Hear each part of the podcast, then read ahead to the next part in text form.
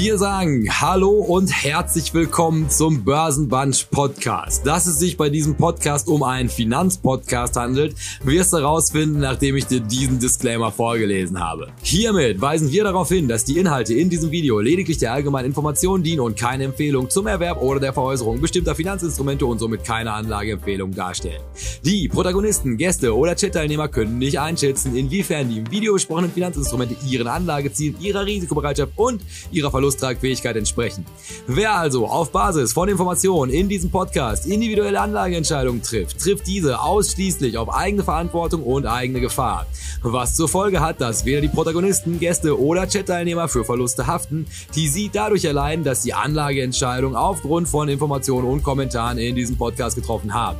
Die in diesem Format angesprochenen Finanzinstrumente können unmittelbar und mittelbar von den Protagonisten, Gästen oder Chat-Teilnehmern selbst im Bestand gehalten werden. Hierdurch ergeben sich mögliche Interessenkonflikte, weil diese von altweiligen Resultaten Kursentwicklung profitieren könnten. Wir wünschen Ihnen viel Spaß mit dem nun folgenden Programm. Herzlichst, Ihr Börsenbunch. Und dann noch schnell der Hinweis, das hier ist Teil 2 von einer zweiteiligen Folge. Sprich, solltest du Teil 1 noch nicht gehört haben, guckst einfach hier drunter, da findest du den ersten Teil. Ist auf jeden Fall wertvoll für den Kontext. Ansonsten viel Spaß. Und dann sagen wir Hallo und herzlich willkommen zurück zum zweiten Teil von unserer großartigen ähm, Investmentlehren des Charlie Bangas Podcast-Folge. Jeder, der es noch nicht getan hat, ist jetzt nochmal aufgefordert, diesem Podcast eine 5-Sterne-Bewertung zu geben. Und dann, wenn ihr wollt oder solltet ihr definitiv tun, euch die Folge von hier vorne nochmal anhören, weil jetzt machen wir bündig weiter mit der nächsten Investmentlehre des Charlie Manga die Tino für euch rausgesucht hat. Es ist 6 Uhr, ne? Das ist ja Wahnsinn. Warte. Mach schon mal die Folie. ja, Tino geht nochmal schnell, schnell Kaffee. Oder hier wie in diesem. Mal so ein, so ein, ja, Kaffee ist doch keine Zeit jetzt, Mensch. Es ist ja 6 Uhr. Ja, das da hilft ja. all der Kaffee der Welt nicht. Da ist es Energy Drink oder Kokain. Das sind die zwei. ja, wir, wir hätten eigentlich äh, Cherry Coke äh, äh, für diese Sendung nehmen müssen. Ne? Oh, das ist schade. Sehr gut. Auch Mensch, ja. Da hätte man mal dran denken können. Ach, ärgerlich. Und, und diese, diese, diese, diese Candies. Ja. Diese, diese, diese Zuckerbälle. so Jelly Beans oder äh, was ist der? Ah, die, die, die, diese Peanut Butter Cups? Ich glaube, also Can, heißt die Firma so? Candy irgendwas? Ah, das weiß ich gar nicht. Weiß bei, bei, heißt Reese's. Bei Charlie Harper, bei Two and a Half Men hat eine Candy mal mitgespielt. Das weiß ich, ja. Aber die meine ich jetzt nicht. Okay. Also, äh, ich, ich fange mal an. Beim Investieren, ist das klein oder groß geschrieben? Das ist, das ist korrekt groß geschrieben. Okay, aber das ist auch ein gesetzter Satz. Ja, meine Güte, ey. Furchtbar, furchtbar. Der Layouter weint. Augenkrebs, ja. Ihr könnt jederzeit Microsoft shorten, wenn euch das nicht gefällt. Ja, nee, aktuell gerade bitte nicht. Noch ein bisschen wahr. Beim Investieren findet man ein paar großartige Unternehmen. Man findet ein paar großartige Unternehmen und sitzt dann auf seinem Hintern. Das große Geld liegt nicht im Kaufen oder Verkaufen, sondern im Warten. Das ist das Zitat. Ne, äh, kennt man auch in, in äh, abgeschwächter Form, äh, Geld wird mit dem Arsch verdient. Äh, Broker und, und, und Börsianer sind ja teilweise sehr deftig in ihrer Ausdrucksweise. ähm, ich sage es kurz. Ich bin nicht damit einverstanden. Ähm, ich habe das schon oft hier äh, gesagt ich habe auch diese S&P 500 ähm, Statistik ausgebuddelt, wie viele Unternehmen in so und so vielen Jahren gar nicht mehr da sind im S&P. Die gibt es vielleicht noch, ne? General Electric, die, die taumeln auch vor sich hin, ne? spalten eine Sparte nach der anderen ab. Ich frage mich, was GE überhaupt noch ist. Es ist ein Mantel, oder? Eine Mantel GmbH. Kleidungsfirma. Ja, jetzt, aber jetzt wird der Healthcare-Bereich wohl auch ausgegliedert, habe ich ja, ja, genau, genau. Christian gelesen. Ne? Äh, Bergfahrten äh, äh, ist das. Und ich selber kriege ja sowas gar nicht mehr mit. Ähm, na, jedenfalls, ähm, da man das nicht wissen kann, wie die Zukunft sich zu bestimmten, wir reden von einzelnen Unternehmen, ja, diese Jungs, über die wir heute sprechen, sind ja, sind ja nun wirklich die Definition von Stockpicking.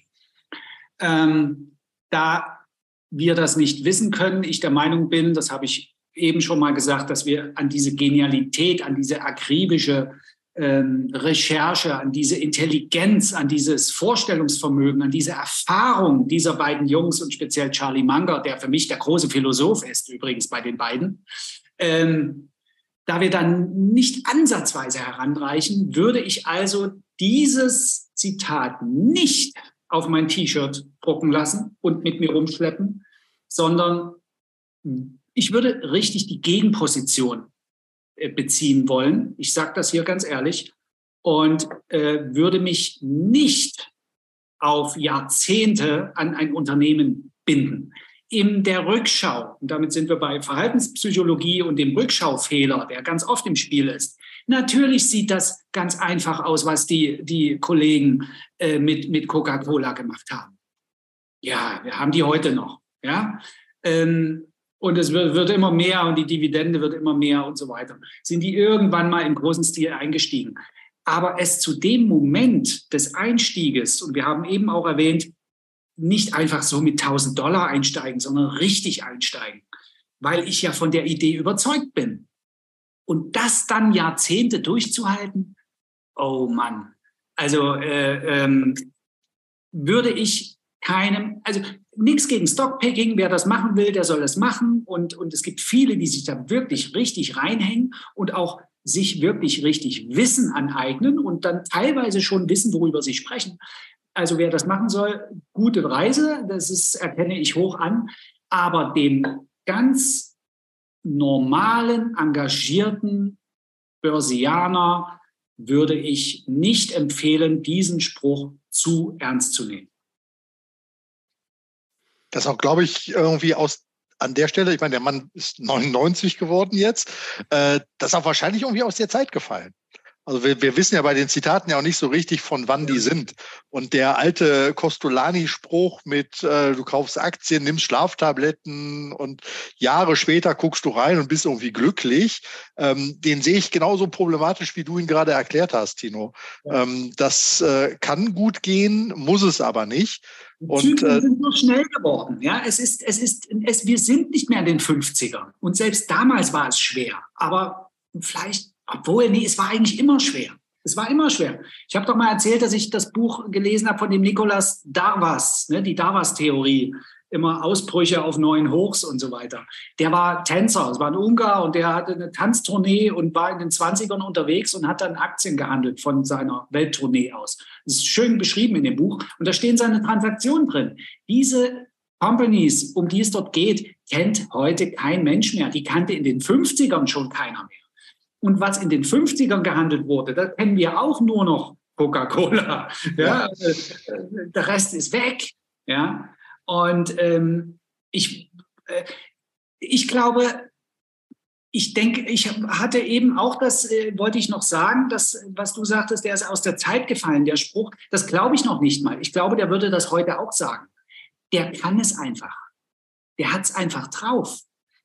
Der sagt okay. auch, der sagt auch 100 Mal Nein zu einem Investment, wo uns schon die Schweißperlen vor Hektik auf der Stirn stehen, weil wir schon wieder ein 2% Angebot von irgendwem bekommen und ah, doch schon wieder irgendeine äh, Marketingmaßnahme um die Ohren ge gehauen bekommen und irgendwas kaufen müssen. Und diesmal ist die Provi frei, in diesem Monat provisionsfrei handeln. Hey!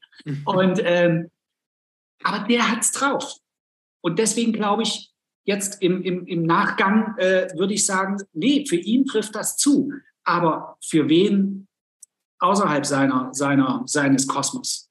Fragezeichen also ich hätte jetzt mal, also, also auch gerade, also die gerade beschriebene Zyklik, also ich meine, das ist ja also jetzt auch momentan, also mit, mit der generellen Beschleunigung des allem, also ich meine, jetzt vielleicht mit einer Rückabwicklung der Globalisierung kann man wieder ein bisschen Zeit gewinnen, aber grundsätzlich jetzt irgendwie zu sagen, also ich lasse mich langfristig auf sowas ein, weil selbst sowas wie Coca-Cola, wo man sagen würde, naja, das geht ja nichts schief, also die verkaufen die Limonade die ganze Zeit, aber dann irgendwie, wenn du mit einem Auge siehst, was der Amerikaner gerade für diese ganzen Diabetes-Medikamente ausgibt, also das kannst du mir ja auch nicht nicht erzählen, dass das früher oder später in irgendeiner Form reguliert werden wird.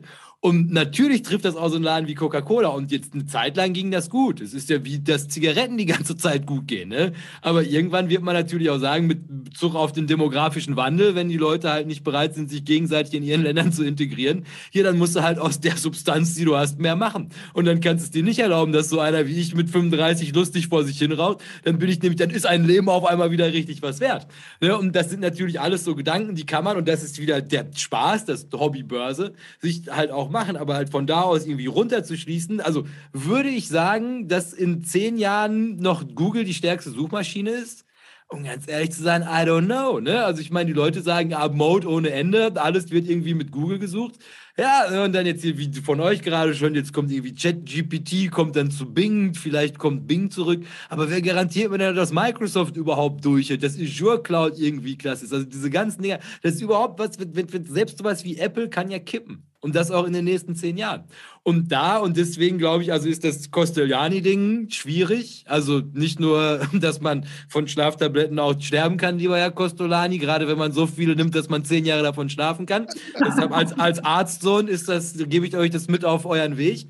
Aber von der grundlegenden Idee, natürlich brauchst du jetzt, jetzt eine ganz andere Flexibilität als vor 50 Jahren. Also sich irgendwie hinzusetzen und zu sagen, also ich habe alles bis auf Leib und Nieren bis in die letzte Fußzeile überprüft und dann lehne ich mich zurück. Ganz tolle Doku auf Netflix gerade über Bernie Madoff. Ne, also es gibt, es können Dinge passieren, wo ich auch gerade jetzt sehe ich auch einmal Tinos Frisur in einem ganz anderen Licht jetzt, wo ich gerade über Bernie Madoff nachdenke. aber, ne, aber es, es, kann ja grundsätzlich also Dinge geben, die kann man sich heute absolut nicht vorstellen. Und deshalb glaube ich, also einfach zu sagen, ich halte das, komme was wolle.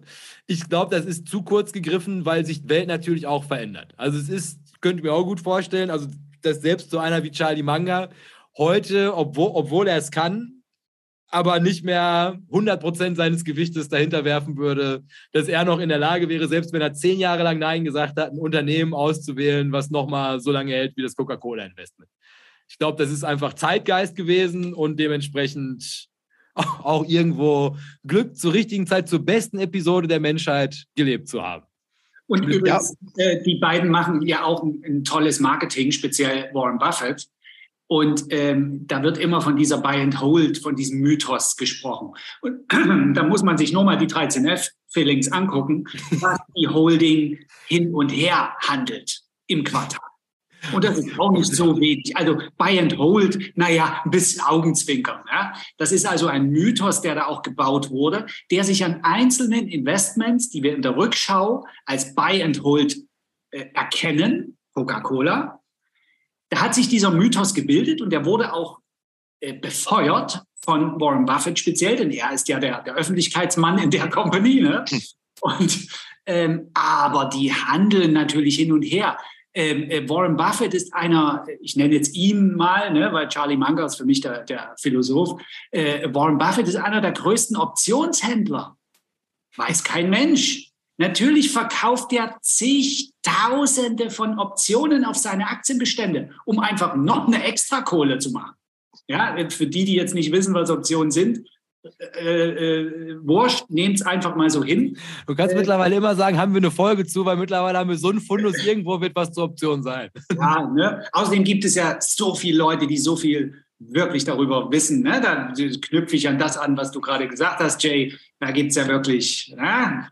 Echte ja. Experten. Echte Experten. Coachen können. Oh, für teuer Geld. Ja, ja, ja. Und ähm, er ist einer der größten Optionshändler.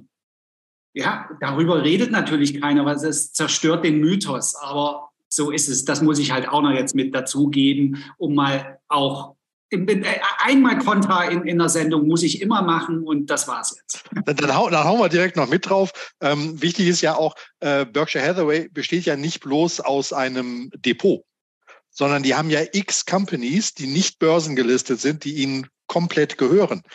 Ja, also äh, ne, irgendwann kaufte er äh, Möbelladen, ne?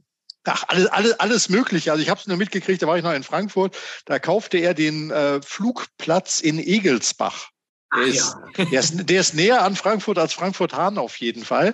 Ähm, äh, so ein Privatjet-Flugplatz wollte er daraus machen. Hat irgendwie eine Firma, die Privatjets verchartert, hat diverse Flugplätze und so weiter. Da hörst du nichts von, da weißt du nichts von. Also nicht alles äh, ist in seinem Depot oder im Berkshire Hathaway Depot drin, sondern viele der Sachen sind wirklich halt auch gar nicht börsengelistet und gehören Berkshire Hathaway und produzieren halt jedes Jahr für Jahr oder Quartal für Quartal ihre Gewinne und führen auch dazu, dass halt diese Aktie immer größer, immer wertvoller wird. Und das Unternehmen hat sich ja jetzt auch durch die ähm, 2022er Krisenjahr äh, hervorragend geschlagen. Ja?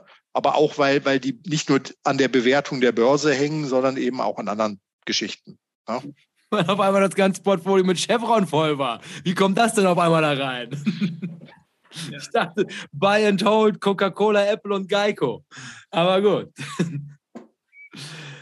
So, Freunde, weil dann müsste ich jetzt mal gucken, was haben wir hier denn? Ah, die Leute rechnen zu viel und denken zu wenig nach. Denken ist eine überraschend unterschätzte Aktivität beim Investieren. Menschen, die nicht lange mit ihren eigenen Gedanken allein sein können, sind schlechte Kandidaten, um erfolgreiche Investoren zu werden. So, und der, also den können wir jetzt, also ich, ich sage jetzt einfach mal, den können wir kurz abhandeln. Wahrscheinlich werden wir auch hier nochmal einiges an Zeit dann unter die Räder bringen. Aber von der Idee her ist es ja das, was wir die ganze Zeit besprochen haben. Also, dass auch gerade sich Zeit dafür zu nehmen. Also das halt auch als, als Hobby zu betrachten. Also keiner macht dir in irgendeiner Form Vorwürfe, wenn du als Privatanleger deine Vermögensallokation zu tief im Cash stehen hast. Da gibt es keine bösen Anleger. Das bist alles du selbst, die dir halt in irgendeiner Form Vorwürfe machen, dass du gerade nicht am Markt bist. Und ähm, da, wenn du das Vermögen dafür nutzen möchtest oder die Cash-Bestände dafür nutzen möchtest, also gezielt strategisch zu investieren, ist es halt überhaupt kein Problem, sich einfach mal so mit dir selbst auseinanderzusetzen. Von da aus alles, was wir bis hier besprochen haben, wirklich auch mal strukturiert durchzudenken und von da aus dann cleveres Investment zu treffen. Weil das ist natürlich das, also dieses ewige und das ist auch wieder diese beschleunigte Welt und dass die dir halt an allen Ecken und Enden immer sagen, wo du jetzt gerade dein Geld investieren solltest, weil es da gerade günstig ist oder unterbewertet oder ein toller IPO oder der nächste starke Spec. Also es gibt ja viele tolle Dinge, die das Internet dir am laufenden Band versucht in den Hals zu stecken. Aber von der Idee her ist das Wichtigste, sich wirklich einfach mal zurückzulehnen, sich die Frage zu stellen, was ist überhaupt mein Plan mit diesem Investment? Wo soll die Reise hingehen? Und dann, nachdem du das alles alles geklärt hast, dir das Unternehmen angeguckt hast, die Bücher angeguckt hast, die Kursbewegung, wie der Herr Geier mal einen Blick auf den Chart geworfen hast, dann einfach nochmal einen Schritt zurück zu machen, durchzuatmen, eine Woche gar nichts zu machen und dann im zweiten Anlauf nochmal drüber nachzudenken. Das ist wieder halt im Nachhinein, also wirklich dich so einem Einzelnen einer Einzelaktie annähern könntest. Ja, aber halt quasi dieses, dieses überhastete Ovaya mit FOMO, mit die, die, heiße und kalte Aktien und, ne, und dann im besten Fall im Sekundenchart das Ganze noch handeln, da kommt in der Regel nichts Gutes bei rum. Weil das halt alles so ausgerichtet ist, dass es alles wie beim Glücksspiel halt quasi ganz genau diese Reptiliengehirn anzusprechen, die am laufenden Band Angst zu machen, du kommst zu spät, du verpasst die Chancen. Und es ist wie der komplette, das komplette letzte Jahr an der Börse. Also, wenn du das ganze Jahr einfach die Füße stillgehalten hättest, ständest du jetzt besser da. Hast aber wahrscheinlich dazwischen einfach 100 Mal Aktien hin und her gehandelt und einfach in diesem Prozess noch Geld verloren. Obwohl du wahrscheinlich am Anfang des Jahres wusstest, weil du die Sendung geguckt hast, dass es wahrscheinlich nicht clever ist, jetzt gerade zu handeln. Und deswegen glaube ich, also hat er hier absolut recht. Also viel zu wenig Leute machen sich viel zu wenig ernsthafte Gedanken darüber weil es natürlich irgendwie auch immer so dieses Schaulaufen ist und der Welt zu zeigen, das habe ich gekauft, das habe ich verkauft. Und ich meine, dass die ganzen Zahlen alle irgendwie gewaschen sind, damit sie in Social Media gut aussehen, weiß auch jeder. Und dass selbst die großen Fondsmanager, die sich dann in den Medien zeigen, ist mir auch ist ein gewisser Typ von Anleger, der in die Medien geht. Und dass der wäscht natürlich auch alles so, dass es attraktiv aussieht. Und davon muss man sich freimachen. Wenn man sagt, ich will das, ich will Spaß an diesem Hobby haben, und nicht am laufenden Band Geld verlieren. Ein Plädoyer fürs Nachdenken. Immer ein gutes Plädoyer.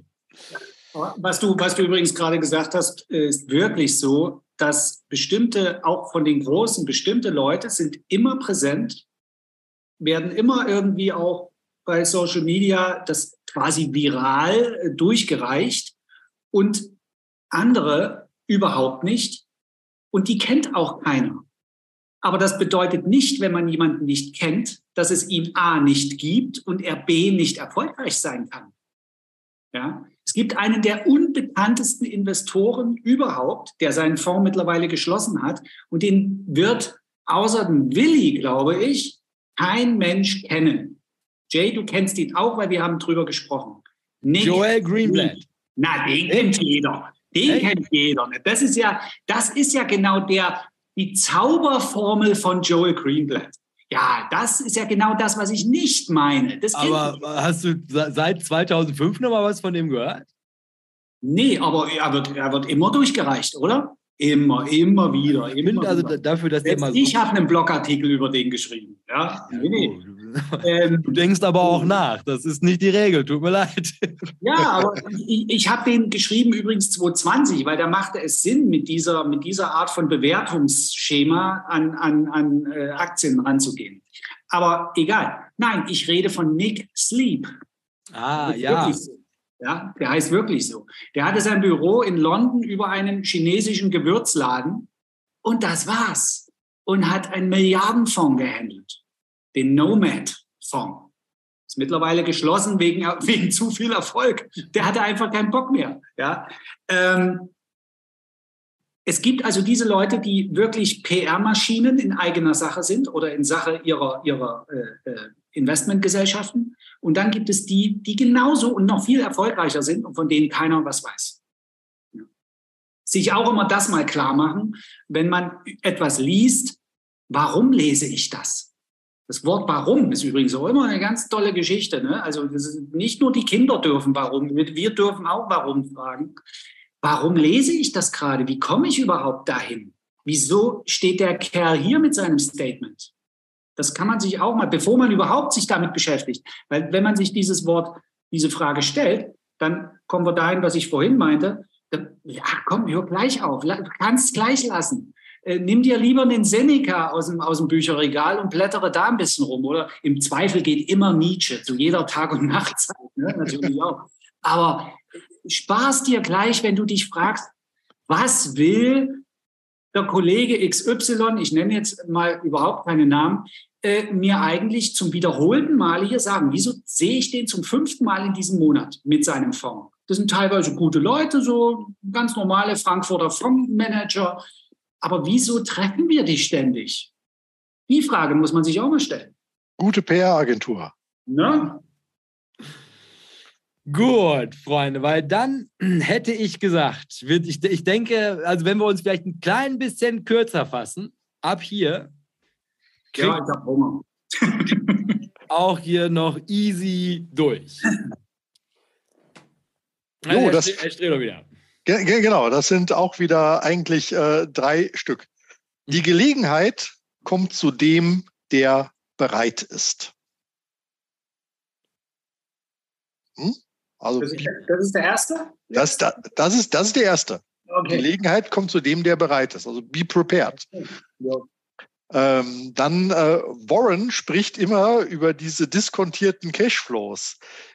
Ich habe nie gesehen, dass er einen gemacht hat. Den finde ich halt auch sehr, sehr schön. Äh, und der äh, abschließende, und der ist tatsächlich auch abschließend, ähm, der ist so ein bisschen gekürzt von mir, weil der im Original dann noch länger ist. Ich bin rational. Es ist für Anleger nicht möglich, den Markt ständig zu übertreffen.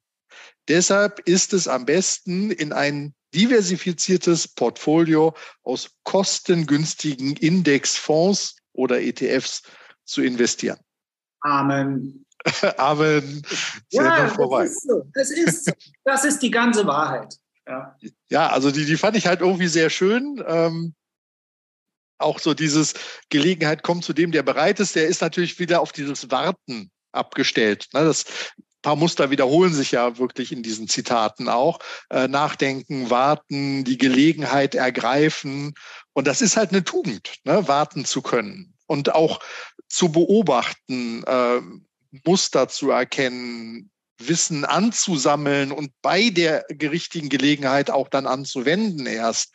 Ja, also das ist alles ähm, irgendwie so dieses Nachdenken und sich Zeit nehmen und dann kommt es auch schon. Ne, Nochmal auf das erste, die ersten 100.000 sind eine Zicke. Ähm, da muss man natürlich dann irgendwie dann in der Kombination auch wirklich sich die Zeit nehmen und eben nicht versuchen, das als Sprint zu sehen und möglichst schnell dahin zu kommen. Wer schnell ist, macht schneller dann auch Fehler, äh, die er im Zweifelsfalle, weil er noch nicht so viel Erfahrung hat, auch nicht erkennt als Fehler. Na, also wir predigen ja immer Stop-Loss und Absicherung und keiner muss mit einem Minus äh, 30, 40 Prozent bei einem Einzelwert im Depot rumlaufen.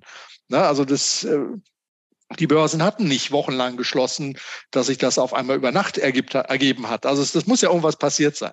Ja, also das, äh, äh denke ich, ist wirklich diese auf Tugend halt äh, auszusehen, dass man da entsprechend auch geduldig dann sein muss. Und dann versucht, gibt es ja die anderen Typen, die versuchen, alles, was es irgendwie geht, anzuwenden ne, die Discounted Cashflows irgendwie zu errechnen. Ich, ich habe äh, mit dem Gerhard Michel, der macht Fundamentalanalyse und Value Investing und das ist ja dieses ganze Benjamin Graham Zeug, so nach dem Motto, du nimmst das Unternehmen auseinander und erkennst irgendwie, was sind echte Vermögenswerte da drin, welcher Teil des Unternehmens verdient das Geld, ähm, ist die Bewertung, äh, die, zu der du kommst mit deiner Analyse, passt die zu der Bewertung an der Börse oder den hatte jetzt noch keiner von euch drin ich weiß nicht, ob er noch kommt, hast du halt die Gelegenheit, dass du den Dollar für 50 Cent kaufen kannst, ne?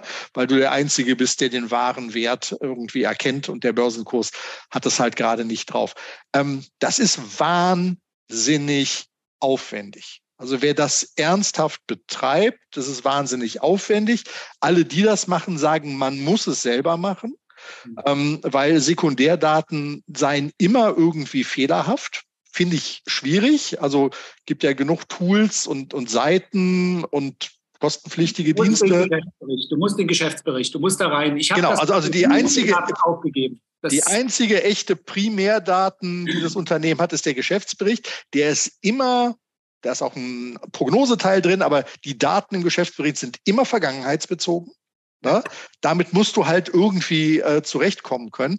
Und dann kannst du da auch Wahnsinnsmodelle machen und kannst zu Preisen kommen und ähm, von, von zehn Unternehmen, die man analysiert, und man analysiert jetzt Unternehmen nicht ins Blaue hinein im Zweifelsfalle, äh, ist nicht eins dabei, automatisch das wirklich ein Investment irgendwie wert ist. Ähm, wer das dann professionell macht, schreibt das in Datenbanken, Excel-Dateien und sonstiges drin und guckt hat, ob seine Kennzahl, die man sich da entwickelt hat, irgendwann mal die Ampel auf jetzt wird's interessant, jetzt könnte ich einsteigen, halt springt. Also man kann das überakademisieren, das mhm. Ganze. Dann musst du das aber nahezu Fulltime betreiben.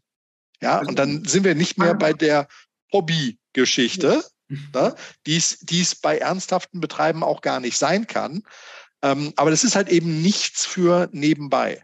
Und ein Bauchgefühl, was ich glaube, worauf man durchaus hören kann, das muss erst geschult werden. Also da brauchst du Jahre dafür, um irgendwie aus dem Bauch heraus auch sagen zu können, ähm, das könnte was sein oder ich glaube, das ist nichts. Ja, ähm, gerade mit dem ganzen Social Media und sonstiges, wenn dir einer immer was verkauften will als heiße Idee, und das ist es dann am Ende vielleicht halt nicht. Ne? Also ganz, ganz äh, schwierig.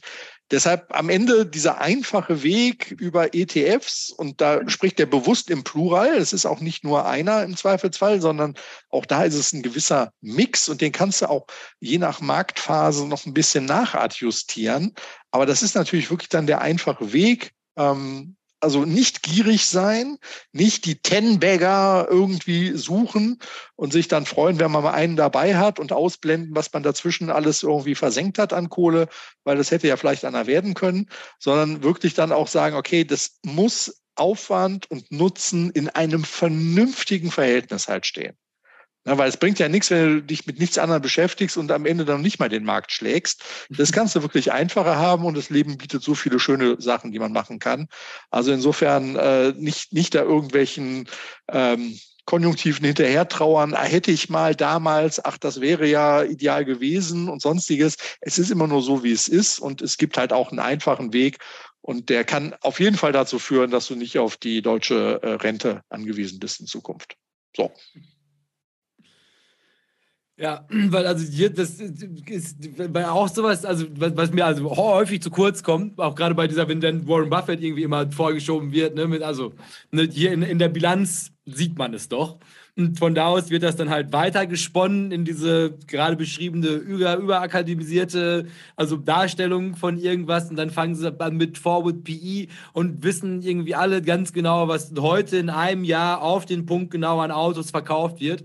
Und basierend auf solchen Zahlen treffen sie irgendwelche Kursprognosen und sagen, wir sind vom Fair Value 20 Prozent entfernt. Und das Ganze aber halt also wunderbar in irgendwelchen aufwendigen Grafiken dargestellt. Best Case, Normal Case, Worst Case Szenario. Und das ist natürlich auch für den Laien, und das ist es ja, ist ja nichts anderes als das, hat alles irgendwie so wirkt, als ob es definitiv in irgendeiner Form ein Fundament hätte, auf dem man eine Entscheidung für die Zukunft treffen kann. Und das ist ja genau das. Also das halt, also, also dadurch, dass man es halt irgendwie versucht, greifbar zu machen, die Zukunft. Und das ist ja auch in der Börse wird die Zukunft gehandelt, das gehört einfach mit dazu, macht dir keine Sorgen. Ne, halt irgendwie irgendwie diese, diese, diese Leitplanken zu bauen, die aber natürlich absolut nichts wert sind. Das ist das, das Lustige daran. Also, dass halt Leute aktuell immer noch Geld damit verdienen, den Leuten irgendwie zu erzählen, man könnte vorhersagen, was in der Zukunft passiert. Und das Ganze halt quasi, und das ist ja das, das, das Traurige und also das, das, also wieso ich auch, als ich diese Liste gesehen habe, dass das, das Abgefahrenste an dieser ganzen Warren Buffett, Charlie Manga Geschichte ist ja, also, also in was für absurden Kontexten dir diese Zitate über den Weg gelaufen sind und wie halt also wirklich Leute Börse seit 2020 sich also alle ihre Fehler richtig erklären können, indem sie halt irgendwie ein Charlie Manga Zitat draufwerfen und einfach sagen, naja, man konnte es nicht besser wissen, weil hier hast du ein Charlie Manga Zitat und das war alles schon richtig so. Und das ist ja genau das und deshalb also auch ein wunderschönes Zitat dann fürs Ende nochmal, dass also ein Großteil der Leute, also um ganz ehrlich zu sein, also die, ich kenne ja die Rechnung dazu. Ich weiß ja, wie man einen Discounted Cashflow ausrechnet, tatsächlich. Und also die Annahmen, die man dafür trifft, macht zum einen und überhaupt also diese Berechnungen vorzunehmen. Natürlich gehen die Leute, machen das mit dem Screener. Weil wenn wir das schon von Hand machen, das ist ziemlich eklig. Meine Excel-Tabelle ist ziemlich eklig und auch da, also da kriegst du halt eine Zahl raus und dann kannst du die selbstverständlich mit dem ganzen Internet abgleichen. Und du hast halt quasi auf zehn Leute, die du fragst, kriegst du zehn verschiedene Antworten darauf. Und das ist halt das, wieso, also das alles unterm Strich an diesem einen Punkt zusammenläuft. Du, du, du musst in irgendeiner Form durch Nachdenken ein Szenario für die Welt von morgen entwerfen können. Und da musst du aber auch hinterstehen. Dafür haftest du. Und halt quasi, und egal wie viel Zahlen du akquirierst und, und egal in was für Modelle du die presst, das hilft dir alles gar nichts, wenn deine grundlegende Investmentthese falsch gewesen ist, weil die Zahlen, Fugazi, Fugisi, wie auch immer das in dem Film gewesen ist damals, aber es hilft dir nichts. Ne? Und dann, wenn du dir das nicht zutraust, und das, und das muss man dazu sagen, absolut keine Schande. Ne, also halt sich da hinzusetzen, festzustellen, so ich, ich kann es nicht ausrechnen. Ne, dann einfach zu sagen, ja, dann gehe ich für den ETF und dann bist du glücklich. Und dann guckst du halt hier diese Sendung und dann hast du immer noch also großartige Schnittmenge mit Börse, kannst unglaublich viel über Börse erzählen, super clevere Sachen, ohne dir jemals die Hände schmutzig gemacht haben zu müssen mit dem Premium-Coaching von wem auch immer, dein Geld in irgendwelche Technologieaktien versenkt zu haben, die sich vervierfachen sollten und jetzt aber gerade 50 Prozent unter Wasser sind. Ja, willst du da noch ergänzen, Tino? Nee, ähm, das ist gut. Und, und wir haben ja auch gesagt, dass oder festgestellt schon, dass es zwischen den Zitaten doch eine große Schnittmenge gibt und wir wollen uns ja nicht hier im Kreise drehen, sondern weiterkommen. Ja, dadurch, dass es auch, auch ja sehr, sehr subjektiv gefärbt ist, gehen die ja quasi alle Hand in Hand. Ja, da haben wir es doch schon wieder. Das ist ja schon wieder so ein langweiliges Zitat. Ja. Ähm, ich lese es trotzdem kurz vor. Das hilft dem Podcast ungemein. Ja, immer. Ähm, ja, also genau. Ich habe die äh, äh, überragenden Intellektuellen in Büchern kennengelernt, nicht im Klassenzimmer. In meiner Familie ging es um all diese Dinge, darum durch Disziplin, Wissen und Selbstbeherrschung voranzukommen. Zitat Ende. Ja, ähm, ist eigentlich alles schon zu dem Thema gesagt. Ähm, eine neue äh, Ergänzung kann ich aber noch dazu bringen. Ähm, es gibt viele Postulate darüber, dass man eigene Erfahrungen machen soll. Und das stimmt auch. Nur eigene Erfahrungen fühlen sich wirklich wahr an Sie, sie haben dich ja direkt betroffen, meistens negativ. Also wenn es Börse ist, ne? aber also du hast direkt einen Kontakt mit der Realität, wenn du etwas machst und bekommst eine Rückmeldung. Börse ist dafür natürlich wundervoll. Du kannst irgendwie äh, sonst was für Hobbys machen. Du kriegst ja nicht so direkt gesagt, dass du dumm bist und dass du gerade dummes Zeug machst. Die Börse sagt dir das ja ganz schonungslos und du kriegst eine Ohrfeige und setzt dich bitte wieder ganz nach hinten im, im Zimmer und äh, machst deine Hausaufgaben. Ja, äh, so. Und das stimmt mit diesen Erfahrungen und diesen Rückmeldungen. Aber, und das, jetzt komme ich auf das Zitat von, von eben, und auch zu dem ersten, was ich ausgewählt habe schon, wenn du Bücher liest, kannst du Abkürzungen nehmen. Du musst nicht jede Erfahrung selbst machen. Denn andere haben diese Erfahrungen womöglich schon mal gemacht und haben sogar, Dankeschön, darüber geschrieben. Und du kannst diese, diese Texte lesen. Und da reden wir von dem, was der Jay schon mehrfach gesagt hat, nicht nur gesagt hat, nicht nur über Börse, wir reden über, über die Gesellschaft, über Philosophie, über Literatur, über Filme, über Kultur, über unser gesamtes Leben. Und da muss man nicht jede Erfahrung selbst machen. Man muss nicht ein, ein Stück Butter essen, damit, äh, äh, weil dann ist, ja, das ist jetzt kein. Um zu lernen, dass dir davon schlecht wird. Nee, nicht nur schlecht, äh, da schwillt ein Organ an und ich habe vergessen, welches. Gelesen, ich habe es natürlich nie gemacht, ich habe ein Stück Butter gefressen, ja? aber gelesen habe ich das in einem Buch über den Zweiten Weltkrieg, wo zum Schluss noch die, die 16-, 17-Jährigen eingezogen wurden. Der Volkssturm. Äh, naja, das waren ja eher die alten Säcker, und die 17-Jährigen sind zur Waffen-SS gegangen, ne? äh, gegangen worden. Und ähm, zum Beispiel der Herr Genscher war noch zum Schluss bei der Waffen-SS mit 17 und der Günter Grass. Günter Grass, ja. ja. Äh, also das war, das meinte ich mehr. Und in dem Buch, was ich gelesen habe, der bei, der, bei, der, bei dem Eignungstest, das wurde ja immer noch so kurz gemacht, hat er ein Stück Butter gefressen und da wurde er natürlich mit irgendeiner Lebergeschichte oder so sofort ins Krankenhaus eingeliefert und er musste natürlich nicht mehr die Uniform anziehen. So, ich habe es gelesen, ich muss nicht selber die Butter fressen. Und das ist vielleicht ein anschauliches Beispiel dafür, was ich meine. Bücher sind für mich Abkürzungen und wenn Charlie Manga also sagt, er hat die großen Intellektuellen niemals im Klassenzimmer kennengelernt, sondern in Büchern, dann ist das passt das zu allem, was wir heute hier gesagt haben. Ich kann das bestätigen. Und ein, ein Bon mot ist mir dazu noch eingefallen. Ich habe nämlich mir sogar Notizen gemacht hier. Ähm, in den Universitäten, in den Schulen, da wird ja nicht nur Mist gelehrt. Das will ich gar nicht behaupten. Aber ich muss das Menü nehmen, was die mir vorsetzen. Und wenn ich frei entscheiden kann und meine Bücherauswahl und meine, meine Bekanntschaften über die Bücher, ne, die Intellektuellen, die man in Büchern kennengelernt, was Charlie Munger meint, wenn ich das selbst bestimmen kann, dann bestimme ich sozusagen mein eigenes Menü. Und das ist mir lieber, als wenn jemand sagt, das hier ist der Eintopf, der heißt Kant und den musst du jetzt verstehen, friss oder stirb. Ja? Du willst oder nicht? Du, und du wirst ihn natürlich nicht verstehen, weil kein Mensch versteht Kant. Ja, aber das ist eine andere Geschichte. Also allein die Sprache.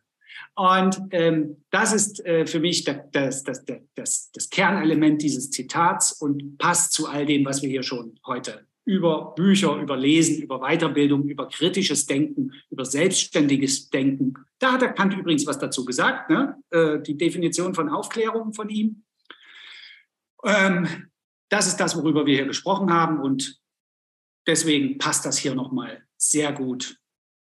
Ja, und ist immer eine Empfehlung. Ja, keine Sendung ohne Buchtipp haben wir auch heute schon wieder hinter uns gebracht und Charlie Munger ist auch ein eifriger Leser und ähm, ich denke, so kann man sich seine Welt zusammenbasteln. Ob das dann stimmt, seine Weltsicht, ob die, ob die wirklich stimmt, weiß man nicht. Aber eins kann ich versprechen, sie stimmt wenigstens für dich selbst.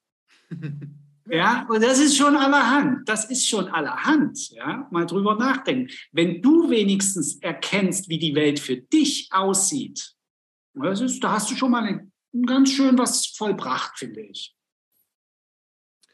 Aber ich glaube, an dir würde ich dann einfach nochmal, weil, also das ist das, was mir häufig auch auffällt, also wenn du so liest im Internet, als Buchtipp verlängern möchte, Tino, wie heißt nochmal dieses, dieses, dieses ganz schmale Howard Marks Buch, dieses kleine für Einsteiger? Ah, ähm, ähm, ähm, vor den Marktzyklen, ne? Ja, ja, ja, das ist die, Finanzkodex oder? Ich habe nee, nicht der Finanzcode. Nein, doch, oder? Ist das die deutsche Übersetzung? Ich glaube, so, so ein ganz dünnes, auch wo, wo Memos drin sind. Ah. Also ich weiß es nicht. Es gibt zwei Bücher, also es gibt noch eins, was vor den Marktzyklen erschienen ist. Ich habe das aber nicht. Ich habe es auch nie gelesen.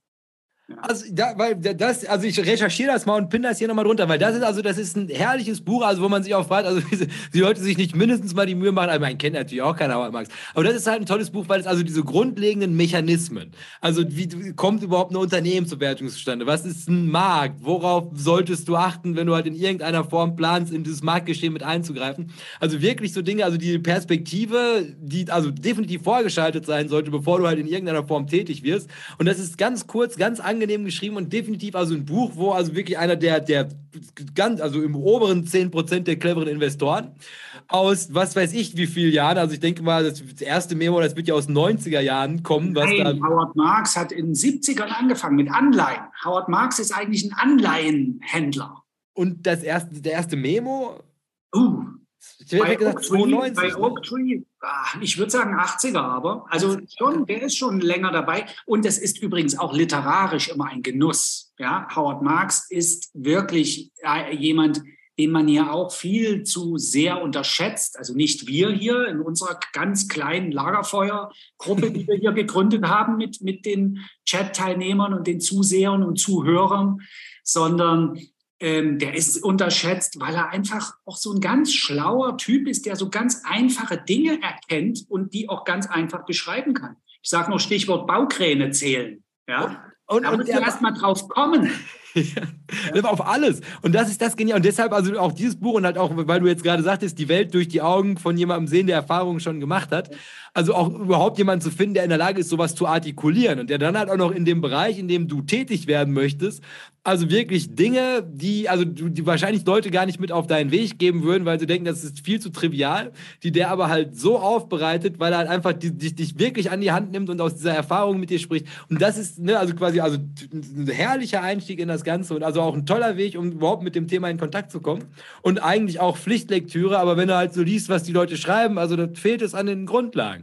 Also, ne, irgendwie das wie überhaupt, also Unternehmen Liquidität besitzen können und was es heißt, wenn ein Unternehmen insolvent geht. Also wo ja so hanebüchende Thesen, wo einfach das Fundament nicht vorhanden ist.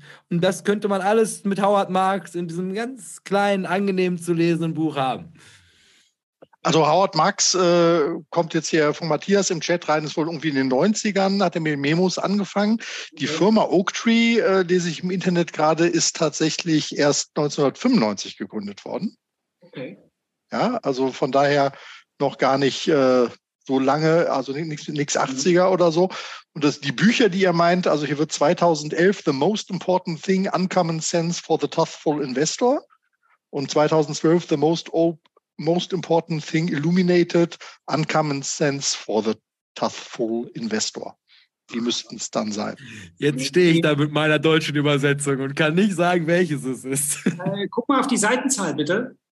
Das, äh, das äh, verrät Wikipedia äh, in England äh, auf Englisch gerade nicht. Okay, okay, okay. Da müssen wir mal nacharbeiten. Ich ja? muss ja sagen, das finde ich also am Cover und post euch den hier nochmal drunter. Ja, ganz angenehmes Buch. So, weil dann können wir doch hier nochmal zum Endspurt ansetzen. Hier habe ich nochmal so ein kleines, aber dafür, was systematisch jetzt nochmal so ein kleines bisschen abweicht von dem, was wir hingesprochen haben. Nämlich das Zitat lautet, die Verbindlichkeiten sind immer zu 100% gut. Es sind die Vermögenswerte, um die sie sich sorgen müssen. Zitat Ende. Da muss ich erstmal drüber nachdenken. Das ist, das ist ganz schön verzwickt. Ja. Das ist, glaube ich, übersetzungsmäßig aber auch nicht so ganz gelungen. Ne? Ich, meine, ich mein, die wären 100% real. Also ah. nicht gut. Oder? Nee, also, also der, Also ich, also ich interpretiere euch das einfach mal so, wie ich mir das gedacht habe, also auch aus dem englischen Original. Ist also, wieso ich den jetzt halt in dem aktuellen Kontext halt nochmal spannend fand, ist, weil also jetzt momentan sind wir auch immer noch also konfrontiert mit so einer Investitionsblase, Blase, gerade im Technologiebereich, aus der so langsam Luft abweicht.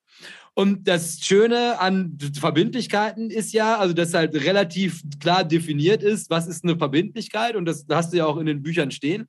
Und die sind natürlich immer zu 100 Prozent gut, weil du weißt ganz genau, auf der anderen Seite steht eine Bank und die wird schon dafür sorgen, dass sie die Kohle, die da drin steht, am Ende auch zurückbekommt. Das heißt also halt quasi die Verbindlichkeitenseite in so einer Bilanz, die kann dir ja insofern, und ich meine, das wird ja auch dann immer, ah ja, und du musst ja keine Verbindlichkeiten und so viel Cash auf der Bank und, und, und, und, und. Ne, und das ist in meinen Augen auch momentan in dem aktuellen Marktumfeld, ist also viel zu viel Fokus auf dieser Substanz und viel zu wenig Fokus, und das so habe ich jetzt diese Asset-Seite halt da interpretiert, auf der Tatsache, also, also worauf genau stützt sich überhaupt der Unternehmenswert? Und da hätte ich jetzt gerne noch mal so ein kleines bisschen diesen Twist auf diese Technologiegeschichte gespielt, vor der man ja jetzt momentan steht. So Sachen wie, dass, wenn, wenn Netflix in seiner Bilanz so Filmmaterial aktiviert, die ja dann Teil des Unternehmenswertes sind und man sich aber schon die Frage stellen muss, also halt quasi die Abenteuer der Beanie Babies, Staffel 1 bis 100, die dann halt irgendwie, also, also mit, mit dem Produktionsvolumen halt irgendwie angesetzt werden und dann halt plus minus über den Daumen geschätzt, ungefähr das Produktionsvolumen plus extra noch was als äh, immaterielles, also als intangibles Gut halt in der Bilanz stehen haben. Und dann musst du dir natürlich immer die Frage stellen, also ist Staffel 1 bis 10 der Beanie Babies, ist das tatsächlich das Wert, was da in den Büchern dargestellt wird, was den Unternehmenswert ja auch ausmacht? Und das trifft ja auf viele Unternehmen zu, die halt quasi diese intangiblen Werte halt alle auf den Büchern stehen haben, die natürlich also mit dem Preis, Produktionskosten plus Wert für Geschmacksmuster und alles, was man da so rein interpretieren kann, mit auf den Büchern stehen haben. Und wenn du als Investor dich jetzt aber halt aktuell darauf verlässt, dass halt Netflix den Wert hat, den Netflix gerade hat, dass das dass es fair bewertet ist bei dem Preis, den es gerade hat. Und du dann, und ich glaube, das ist halt auch das, worauf solche Leute halt hinaus möchten, die halt in sowas wie eine Eisenbahn investieren, wo man halt guten Gewissens sagen kann, zähl einfach die Quadratmeter Schienennetz, die die haben, dann guck, was würdest du für das Metall bekommen, wenn du es einschmilzt und dann hast du halt, was das real wert ist. Konträr zu halt so einem Investment wie Tesla, wo halt du wahrscheinlich also Full Self-Driving mit in der Bilanz stehen hast, mit was weiß ich, zig Milliarden angesetzt, die Teil des Unternehmenswertes sind. Nur wenn niemals ein Auto Full Self-Driven wird, wegen Regulatorik oder was auch immer, kaufst du natürlich jetzt aktuell Unternehmen zu einer Unternehmensbewertung, wo die Asset-Seite also opager ist als jemals zuvor und gleichzeitig ist es aber halt in irgendeiner Form mittlerweile gesetzt oder gehört zum guten Ton, sich überhaupt keine Sorgen über die Asset-Seite machen zu müssen, weil die Assets ja, wenn die von KPMG oder Ernst Young abgenommen wurden, bestimmt schon gut sind. Und ich glaube, also das wäre jetzt was, also was ich jetzt auch mit in dieses Jahr Leuten gerne mit auf ihren Weg geben würde. Also auch gerade die Asset-Seite mal durchzugucken und auch gerade bei diesen ganzen spannenden Software-Geschichten, weil zum Beispiel selbst der geniale Google-Algorithmus kann natürlich, also der steht bestimmt mit einer Billion in der Google-Bilanz, aber wenn Bing mit ChatGPT jetzt bald die Suche ersetzt, dann ist halt quasi diese, den Google-Algorithmus, den kannst du halt nicht einschmelzen und dann wieder zu Geld machen sondern der ist halt einfach, wenn der ersetzt wird, von heute auf morgen wertlos. Und im Gegensatz zu sowas schön wie Schulden, wo du halt einfach weißt, 100.000 Euro Schulden sind 100.000 Euro Schulden, ist natürlich der Google-Algorithmus ist plus minus irgendwas wert. Eine sehr viel shakigere Annahme als die Seite, auf der halt ganz klar gemessen wird. Im Ernstfall kommt, ist Leuten, wie nennt, nicht mehr Lloyd Blankfein, sondern der auf jeden Fall kommt der neue Goldman Sachs-Chef und nimmt dich in den Schwitzkasten, so wie Jerome Powell, und sorgt dafür, dass er seine Kohle zurückbekommt. Jamie Dimon. Ja, JP Dumont, oh. klar. ähm, aber der hatte doch auch, der hatte auch, der ist, der ist auch DJ, der neue. Ach so. Ah. Viele Talente. Ja, sehr, ähm, sehr talentierter Mann. Aber so habe ich, so hab ich den auch verstanden, äh, das Zitat. Dann, dann äh, haben wir es richtig gedeutet, ja. Das ist wirklich ein, gut, ein guter Punkt. Ne? Also äh, wie viel heiße Luft kaufst du irgendwie mit ein? Und das äh, sei erinnert, also als du jetzt gerade mit irgendwelchen Filmlizenzen und sonstiges äh, gerade als Beispiel sehr schön bemüht hast, musste ich direkt an EMTV und die Zeit des neuen Marktes denken. Ja? Genau.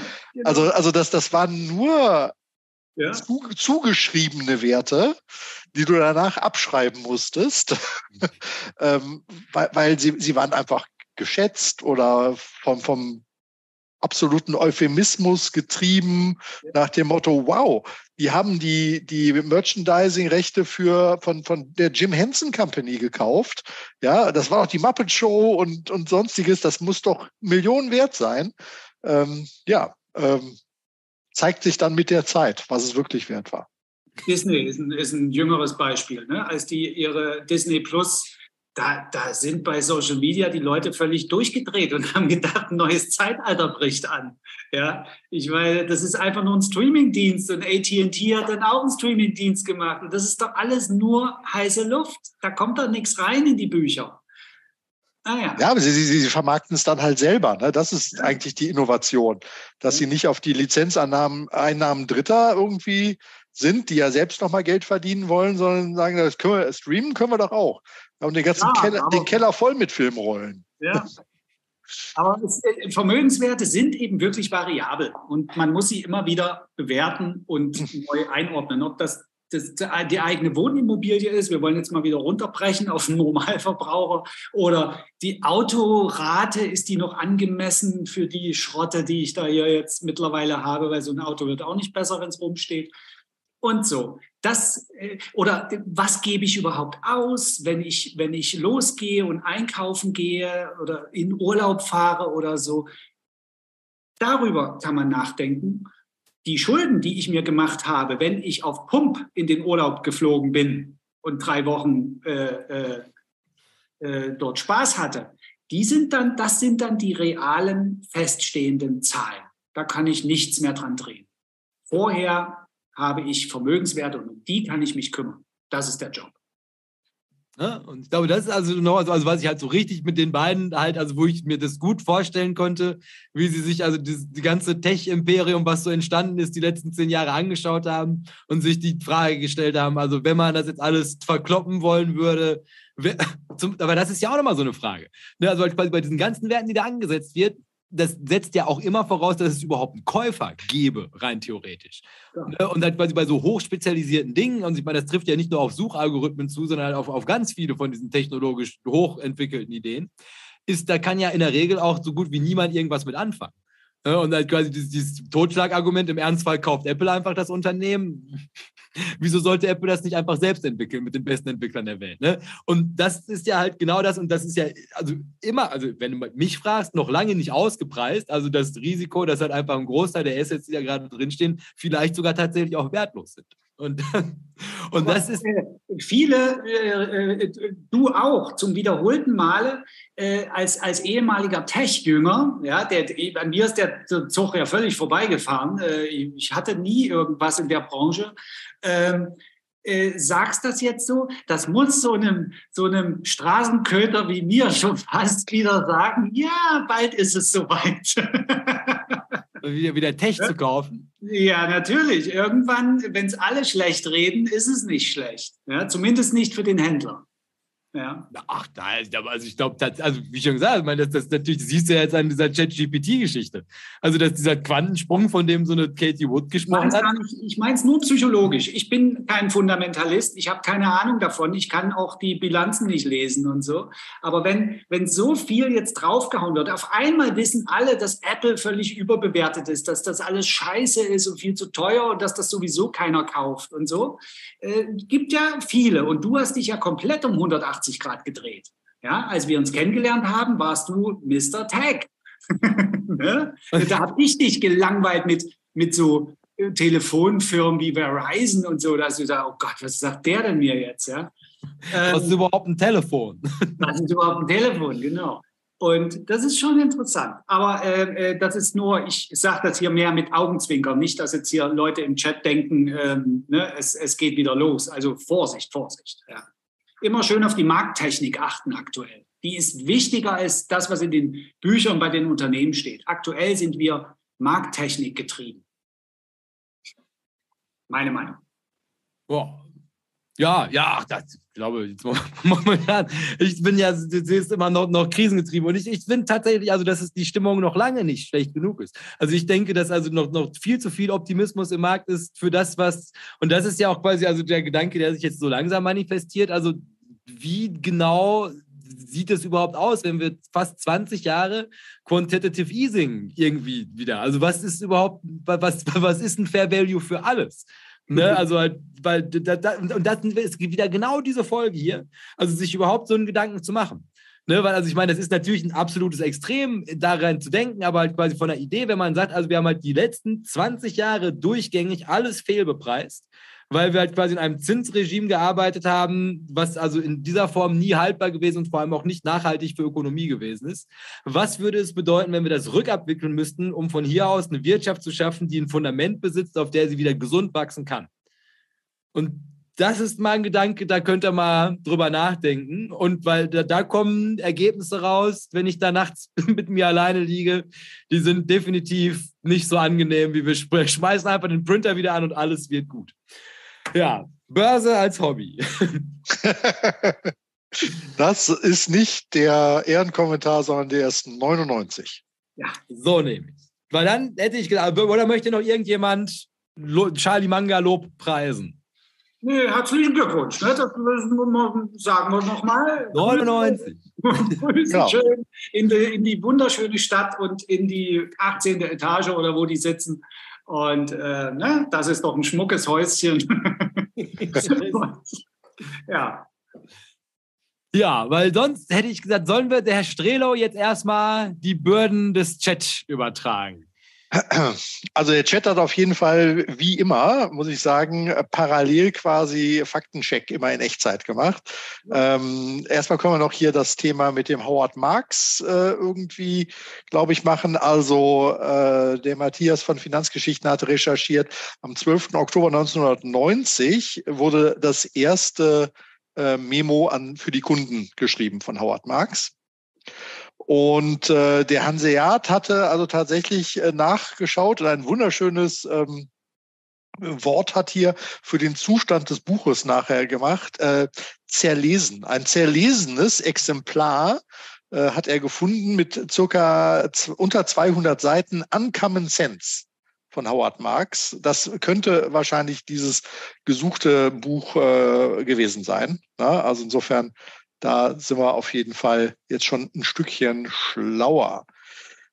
Jo, ansonsten, äh, ja, wo fange ich an, wo höre ich auf? Ähm, Finanzcode sah das, war das erste Buch von Howard Marks, schreibt Willi dann noch dazu. Das, das ist das. Ja. War aber doch gar nicht so schlecht. Ja, ich äh, gucke noch mal irgendwie so durch. Äh, irgendwas Highlightmäßiges noch verpasst habe, was hier wieder rege im Chat drin war. Ansonsten, wer es noch nicht gemacht hat, darf gerne dem Video noch einen Daumen nach oben geben. Ich sehe gerade, wir sind wieder mehr Leute live als äh, Daumen nach oben. äh, ihr könnt das nachholen, aber wenn ihr das sofort macht, dann ist es auf jeden Fall erledigt. So, ähm, ja, das, das Zinsding bei äh, Trade Republic hat tatsächlich hier irgendwie auch noch den einen oder anderen Einschlag gefunden. Ähm, aber nicht nur Gutes. Es gibt sowohl das Team Blocksatz als auch das Team Linksbündig. Ja, also da, da gibt es keine einheitliche Meinung, äh, außer zwischen uns beiden. Team Gedankenstrich äh, machte irgendwie auch noch die Runde hier, relativ früh im Chat. Selbstgespräche kann man im Rewe auch führen. Man sollte Ohrstöpsel drin haben. Das ist der Pro-Tipp. Dann denkt man, der telefoniert mit irgendjemandem ne? und redet doch nur mit sich selbst. Also insofern äh, so kommt ihr gesellschaftsgesichtswahrend äh, äh, auch mit eurem Spleen durch den Tag. Ich will ja nicht mit Jack Nicholson zusammen dann irgendwo sitzen. Ne? Schwester Ratchet gibt mir dann was zu essen. Ja? Oh. Medikamentenausgabe. Ja, das ist auch, auch deine Ruhe. Kannst du schön auf den Händen sitzen, kriegst die Schlaftabletten, musst dich nicht um Essen kümmern. Ja, hier wurde auch schon überlegt, ob wir diese Folge The Psychology Psychology of Human Misjudgment irgendwie nennen würden. Das ist das, äh, das, ist das äh, PDF von Charlie Manga. Genau, wurde hier auch schon quasi äh, recherchiert. Ähm, die großen Adressen, ne, ähm, Poldi äh, schreibt hier auch, ne, auch eine Apple und ein Amazon liefen am Anfang jahrelang erstmal waagerecht. Ja, also diesen super Riecher zu haben auf ein Geschäftsmodell, was dann irgendwie durch die Decke geht, ähm, da braucht man auch Geduld. Und ich erinnere mich auch an diverse Sachen, auch also Facebook insbesondere, äh, dass sie sich erstmal halbiert haben nach dem Börsengang. Ja, also da, da war es dann wieder die alte Schule, ne? kommt ein Börsengang, da machen erstmal die richtigen Leute Kasse, die früh investiert haben. Dann kann sich natürlich trotzdem nochmal eine eigene Dynamik halt äh, entwickeln, aber das äh, lässt sich nicht immer so einfach vorher sagen. Ähm, ja, genau. Börsenpsychologie-Podcasts hört man mittlerweile und läuft nicht mehr Hypes hinterher. Da hat man wohl auf jeden Fall auch aus äh, Schmerzen gelernt. Und Cherry Coke ist im Rewe im Angebot. Ich war vorhin noch im Penny, da übrigens auch. Sixpack für 2,99. Die Sachen, die süßen Sachen, die äh, da immer gegessen werden, das sind Seas Candies. Nicht, nicht Sears, das ist die äh, äh, Kette, die Supermarkt- oder Bekleidungskette. Candies. Dann wird natürlich hier auch noch irgendwie auf die Position von Manga in seinem Depot, der hat ja auch ein eigenes Depot ja. eingegangen. Und da hat er ja tatsächlich ähm, auch gut daneben gegriffen mit ja. Alibaba. ja. ja. Und, und, und ich muss an der Stelle äh, eingestehen, ich habe das natürlich als Qualitätsmerkmal genommen. Guck mal, selbst der Charlie Manga geht in Alibaba und sagt, das Zeug ist massiv unterbewertet. Ja, weil, weil nur dann würde er es ja kaufen. Ja. Ähm, mal gucken, wer am Ende recht hat. Ich habe bessere Chancen, es zu erleben bei dieser Position als der gute Charlie. Oh, das ist aber böse. Blick zurück, ne, vor 20 Jahren gab es kein Zoom, Twitter, Spotify und so weiter. Ne, äh, vor, zehn, vor 20 Jahren war AOL, schreibt Poldi, und äh, in zehn Jahren wird noch viel Neues kommen, was wir heute noch nicht zu denken wagen, äh, schreibt Wohlstandswurzeln. Und ich glaube, es kam auch, ich habe auch letztens so ein Video gesehen, ich glaube tatsächlich, dass 2012 Yahoo noch das wertvollste Unternehmen war vor Google. Ähm, ne, Google hat es dann danach äh, viele, viele Jahre dominiert gehabt. Ähm, aber da denkt man ja manchmal so, das ist ja irgendwie in einem ganz anderen Leben gewesen. Mhm. Äh, also man, man verklärt Vergangenes tatsächlich äh, oft in eine, in eine Schublade. Das war gar nicht so weit weg, Freunde. Ne? Also wir, wir denken, was weiter zurückliegt, das verblasst eher und was jünger zurückliegt, nehmen wir stärker wahr. Und deswegen haben wir Yahoo überhaupt nicht mehr auf dem Zettel. Dabei ist es noch gar nicht so lange her. Aber ja, ganz, ganz, ganz genau. Ne? Ja. Äh, Frank Thelen kommt hier deutlich zu oft vor, zum fünften Mal jetzt schon in diesem Monat. Da fühlt sich jemand von Frank Thelen anscheinend verfolgt. aber, aber du im Raum mit Frank Thelen, das würden wir natürlich alle sehr gerne sehen. Ja, äh, Discounted Cashflow Gewinnerwartungen in 2050 ist natürlich irgendwie auch blöd. Ne? Das ist also dieser alte Spruch, das Unternehmen wächst noch da rein in seine Erwartungen. ähm, dürfte hier und da schwierig sein. Und generell das Thema Controlling und, und Zahlen lesen, schreibt Vanessa, äh, behauptet äh, hier, äh, wenn du nicht gerade im Controlling oder Finance-Bereich oder mittleres Management einer Firma arbeitest, dann nimmst du äh, als normaler Mitarbeiter das gar nicht wahr, bekommst auch so eine Situation gar nicht mit bei deinem Arbeitgeber frühzeitig unbedingt. Ähm, also die Transparenz, die man glaubt irgendwie zu haben, bloß weil es Veröffentlichungspflichten gibt, die es überhaupt nicht gegeben. Also jetzt Beispiel war jetzt auch noch, versuch mal was in amerikanischen Unternehmen rauszukriegen, versuch mal was über ein südkoreanisches Unternehmen rauszukriegen. ja, also das ist natürlich immens schwierig. Deshalb irgendwie auf diese Informationen zu bauen, ähm, kann ganz, ganz schwer sein. Das war hoffentlich das, was wir highlightmäßig so während des Ganzen am Laufen lassen. Ansonsten gibt es den Chat natürlich auch äh, morgen zum Nachlesen in der Aufzeichnung. Ne? Und von daher würde ich sagen, das war hier durch. Apple war 2012 mit 546 Milliarden Platz 1, schreibt der Matthias noch. Und Exxon. Ja, und wir kommen mit nichts durch hier. Wir kommen hier mit nichts durch. Ja, ich habe so ein lustiges Video gesehen, wo so, kennt ihr die, ne, wo die Balken ja. sich so über die Jahre dann so verschieben und so, finde ich immer sehr, sehr schön. Ja. Naja, also das war äh, die Highlights im Chat. Sonst, ich habe jetzt einmal noch, als du von den großen Adressen gesprochen hast, habe ich, hab ich gestern was im Internet gefunden. Das würde ich gerne noch mal mit euch teilen, weil es also am, am Belastungsgrad kaum noch zu übertreffen ist. Also da ist ein Typ, also der, wenn, man, wenn ihr den suchen würdet, den findet ihr unter Koguan Leo. Und es ist allem Anschein nach, also Fakten hier nicht geprüft, da vertraue ich auch wieder auf Matthias Schmidt, meine Fakten zu prüfen. Aber der ist halt der, der drittgrößte Retail-Investor in Tesla. Und das ist bei so einem Unternehmen wie Tesla, also das ist nicht unerheblich. Und der twittert hier vor einem Tag, Unfortunately, I sold three plus million shares puts around $160 or higher. I will be assigned those shares. I tried to hold Tesla stock around $160, but one man's effort is futile. Tesla, 15 billion buybacks is needed. Not even thankful note I received, but only flaming hateful gift like yours.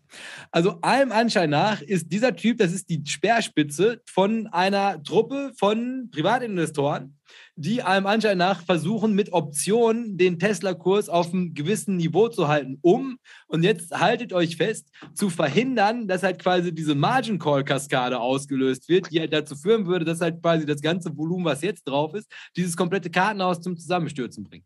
Also dieser Typ, also ich habe das so grob überschlagen mit meinem, also dilettantischen Wissen über Optionen, aber ich glaube, dass diese Order, das sind 150 Millionen die dieser gute Herr da jetzt reingeschmiert hat, um den Kurs zu stützen.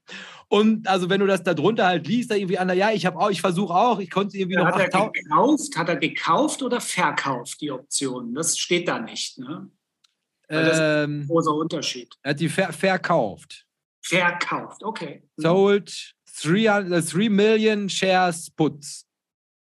Ja, das auch, ist auch missverständlich. Hat er auf drei Millionen Aktien die Putz verkauft oder hat er drei Millionen Putz verkauft?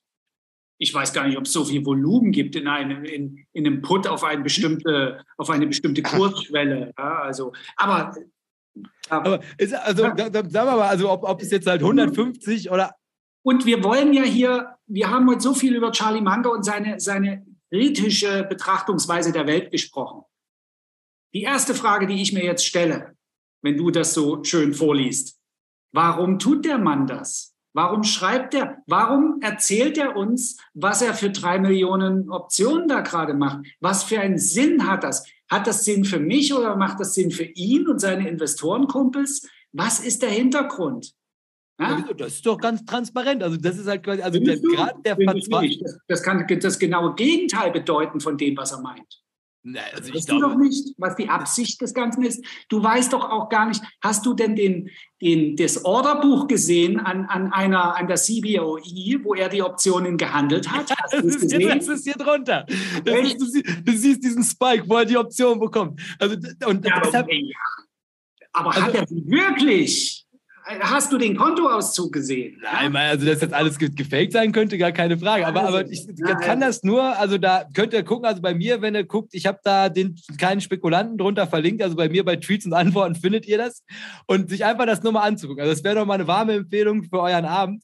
Weil also diese, diese Blase, die sich da gebildet hat von Leuten, die einem anscheinend nach aktuell versuchen, diesen Kurs zu retten, weil sowas habe ich in meinem Leben auch noch nicht gesehen. Also halt quasi die Idee, dass jetzt halt, also, also bei der steht mittlerweile ja viel auf dem Spiel, worüber man sich also bis hierhin erstmal noch gar keine Gedanken gemacht hat.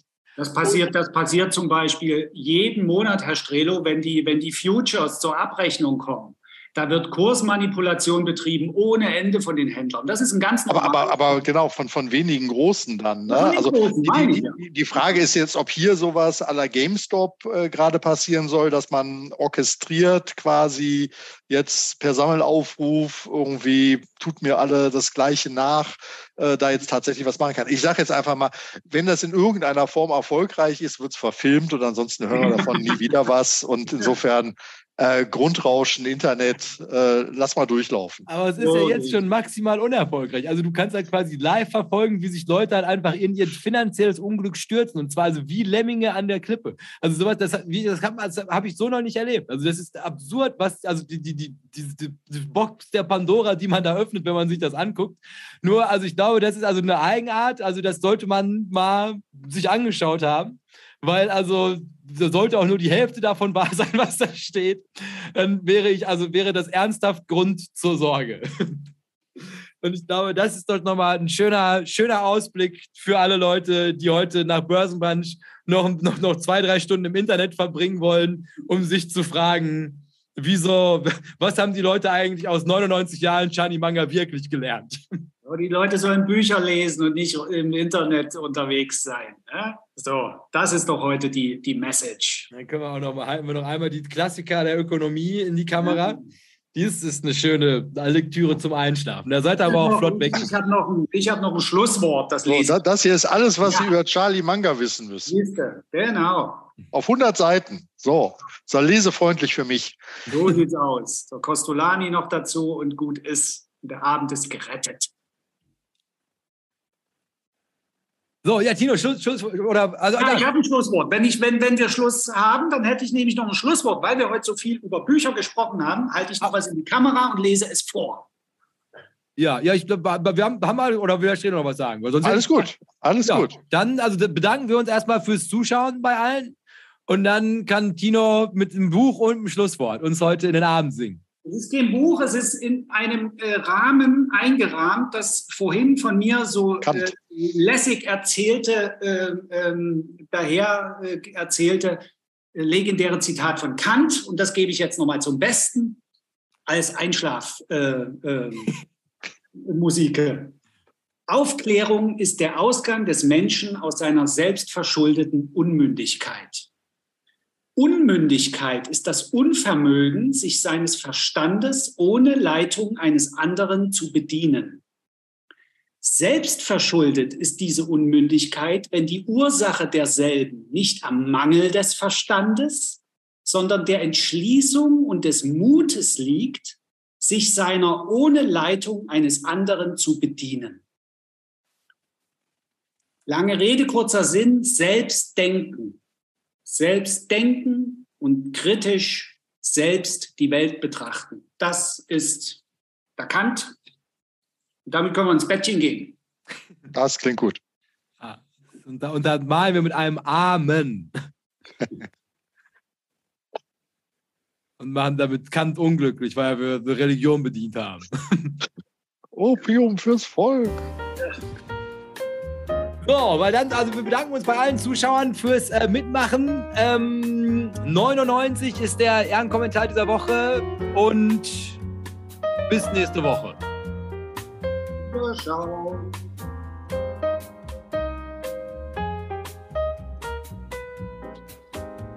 Herr Streo, Sie müssen sich noch verabschieden. Tschüss. So. Ordnung muss sein.